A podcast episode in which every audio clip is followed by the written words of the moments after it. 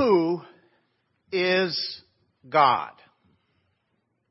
That is a big question.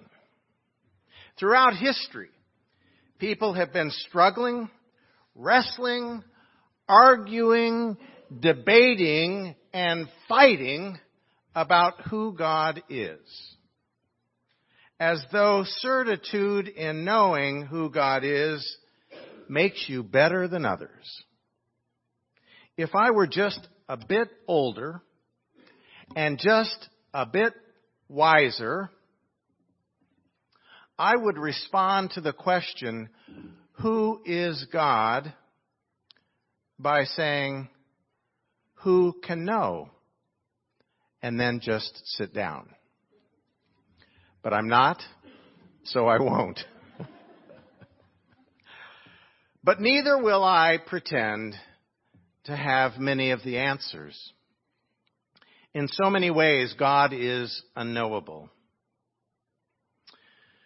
We have been following a sermon series entitled Questions and the Quest. Embracing, affirming, and encouraging questions because questions drive us deeper in our faith. Questions can be very good. And before we can begin to scratch at the surface of today's big question, there is a much more pressing question which many of you have, and it is, is it true? Is it true? Is there a resurrection from the dead really?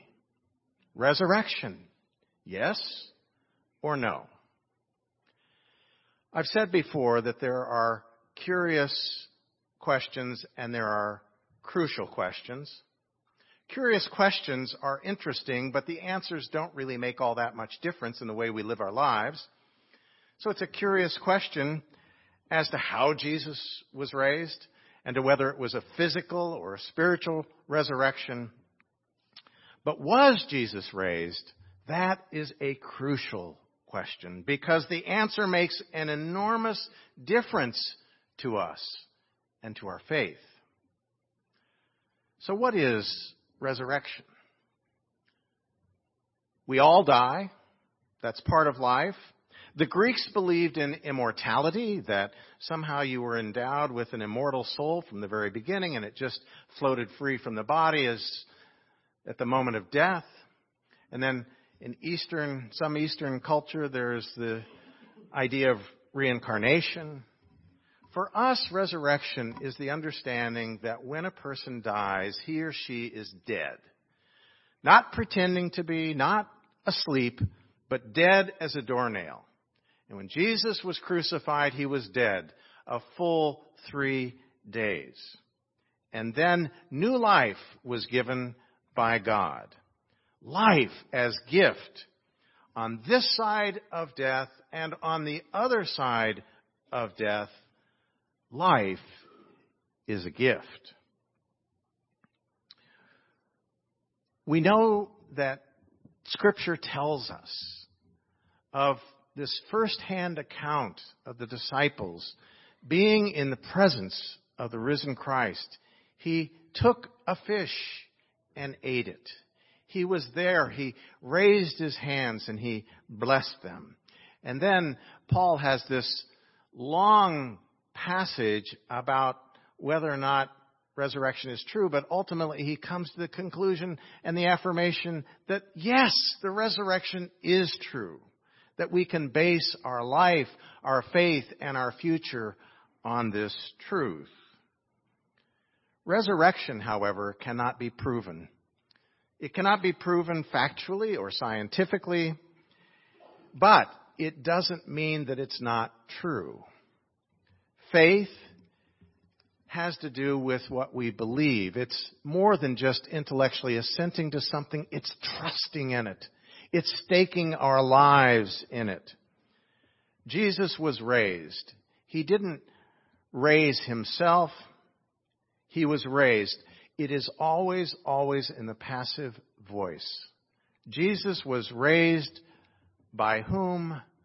By God. Because Jesus was powerless. He was dead.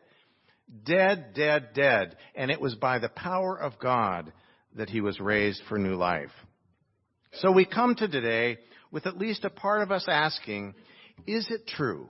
Is this resurrection stuff true? Often in dealing with individuals and families who are approaching death, I'm asked the question, is there really something beyond this life?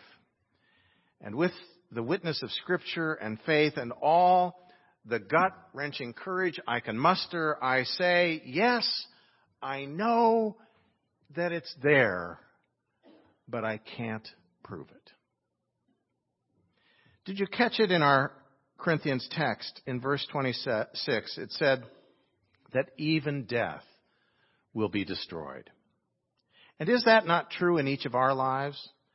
Death which fear, which we fear, we fear death, we deny it, we avoid it, we want to put off facing it. We don't want to talk about it. It's something we all have to go through, and ultimately death itself will be put to death by a power greater than death. That's what our text tells us. Now you all know of the Grim Reaper, right? You know why the Grim Reaper is so grim? Because the joke's on him. Death is not the final word. The Grim Reaper doesn't get to have the final word. It could not finally have its way because the life bringer, God, raised the dead Jesus and in him created an alternative to his creation. In the risen Jesus, the church came to know that the power of death is not the only possible conqueror. There is one who is stronger. So what about Easter for you? What is Easter for you this morning? A secondhand store in Hollywood touts the resale of wardrobes of some of the stars. And for a price, you can buy, wear, and pretend to have the charisma of your of some star, and at least that's the sizzle of the advertising. Well, a Presbyterian pastor drove by that store a few years back during Holy Week, and here's what he wrote. I drove by the shop and I was amazed by a sign in the window. In bold letters it read, Have a first-hand Easter with a second-hand Easter hat worn by a star. I could hardly believe my eyes. Someone had spent a lot of time on the wording of that eye-catching sign. Well, it takes more than a second-hand hat worn by a celebrity or even a new one to have a first-hand Easter. By faith, we will have a first-hand Easter in which we know the risen Lord. So let's turn to our central question for today. Langdon Gilkey observes the idea of God is at once the most important and yet the most questionable of all religious doctrines or symbols in the West. Of all concepts in modern cultural life, and in varying degrees for believers and doubters alike, the idea of God remains the most elusive, the most frequently challenged, the most persistently criticized and negated of all important convictions. Is there a God? Can such a one be experienced, known, or spoken of? Or is all such experience illusory? Such seeming knowledge, in fact, a projection, such speech empty. Once again, God's existence cannot be proven or disproven by fact or science. But the answer to the question is crucial to how one lives his or her life. And my hunch is practically everyone listening this morning believes in God at some level, or you wouldn't have wasted your time to come here this morning. Rather, for us, the question is, who is God? And God is many things. Right? I mean, God is many things. And we could each, we could each come up with our own list of who God is. So let's just do that. I'm just going to say God is, and you just throw out a word or a phrase. Love. Creator. Jesus. What was it? Okay. What else? God is. Truth. Powerful. Honesty. Light. Humble. Love. Forgiving. Power. Terrific. God is all these things and so much more. We could stay all day and never come close to capturing all that God is. Theologians and people of faith have struggled with this question over the centuries and have never been able to come up with defining the unknowable and infinite God. Music. Music, you can't see it. You can't touch it. It comes from outside, and yet it, it penetrates, it touches, it moves, it inspires. God is like that, only more so. A rabbi once asked, Where is God? And the reply came, Everywhere. No, said the rabbi. God is everywhere where we let God in. God is everywhere where we let God in. You all remember A Christmas Carol, Charles Dickens? We think of that as a Christmas time drama and story, but it's really an Easter message because here's old Scrooge, one of the most self centered, greedy, old skinflints you could ever imagine. And he's haunted in the night by ghosts from the past. He's unkind. He's, he's just well, we just can't imagine how insensitive, uncaring he is.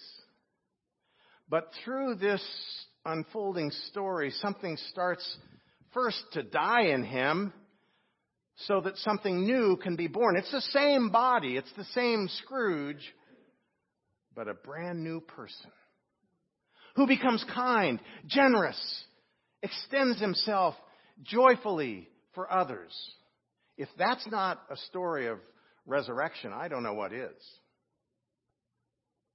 It would be better served to read that and to see it at Easter time.